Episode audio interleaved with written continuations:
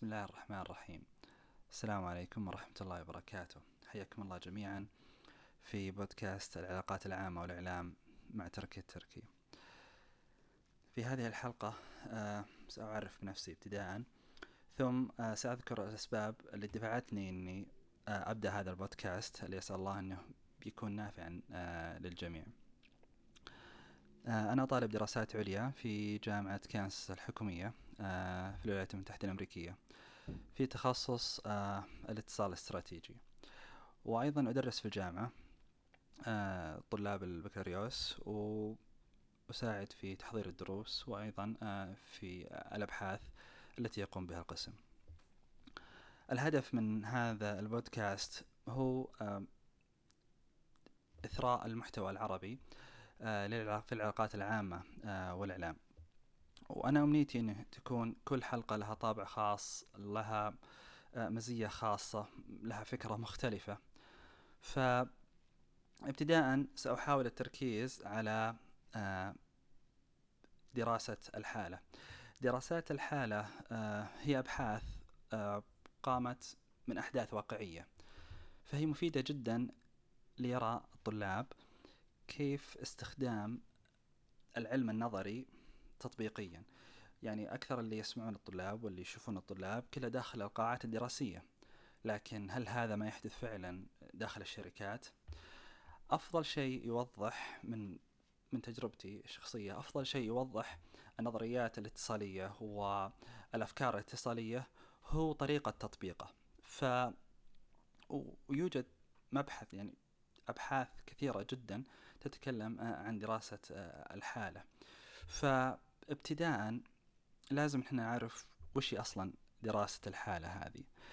فدراسة الحالة هي فحص دقيق وعميق ومفصل لحالة حقيقية معاصرة معينة، مثلا دراسة حالة الاتصال في شركة معينة أو فعالية الاتصال داخل دائرة معينة مثل موظفين الشركة. وأظن أن أشهر دراسة حالة عندنا بالسعودية اللي تكلموا عنها كثير من المتخصصين أكثر من مرة هي حالة شركة مراعي يوم أنها رفعت الأسعار وخسرت بالمليارات، وكيف المراعي تغلبت على هذه عن طريق على هذه الأزمة الاتصالية عن طريق أفكار بثتها خلال أكثر من سنة حتى عادت المراعي إلى سابق عهده. فمثل هذه الدراسات برأيي أنا مفيدة جدا، بحيث أنها توضح للطالب كيف يعمل الأخصائي الاتصال وكيف هو حل هذه المشكلة. فأنا عندي يعني ما يقارب 30 حالة حاليا جاهزة، سأحاول أن أطرح بعضها عليكم ونحاول أن إن شاء الله نتناقش من خلال حساب البودكاست في تويتر عن وش رأينا باللي صار بالحالات اللي إن شاء الله سنطرحها في الحلقات القادمة. هل هذا تصرف صحيح؟ هل هذا تصرف خاطئ؟ كيف نتصرف بشكل أفضل؟ برأيي إنه الحالات الاتصالية إذا ركز عليها الطالب قد تفيد له خبرات حتى لو ما عمل، لأنه يرى تطبيق عملي للنظريات الاتصالية ومدى نجاحها ومدى قياس هذا النجاح، فهي بالنسبة لي مفيدة جداً. وهذه الحالات تدرس طبعا بعدة طرق، يعني لها طرق كثيرة كيف تدرس. فمن الأشياء مثلا جمع البيانات وبعضها المقابلات الدقيقة مع العملاء، وأيضا من الأشياء تدرس بها الحالة هي الوثائق والتقارير والملاحظات. باختصار هذه دراسة الحالة، فهي شيء مميز جدا للعمل فيه وللاطلاع عليه. وأيضا أتمنى في هذه البودكاست أني أحاول أجيب أخبار حول العالم عن طريق أخبار اتصالية. من أكثر الأشياء اللي استفدت منها في خلال دراستي بأمريكا هو اطلاعي على الأخبار وكيف الاستفادة من هذه الأخبار اتصاليا. حتى أذكر في واحدة من الكلاسات تحضر الدكتورة وتطلب منا كل واحد مطلوب منه خبر، هم يعني لا يكتفي فقط بذكر خبر، بل ما الفائدة الاتصالية من هذا الخبر.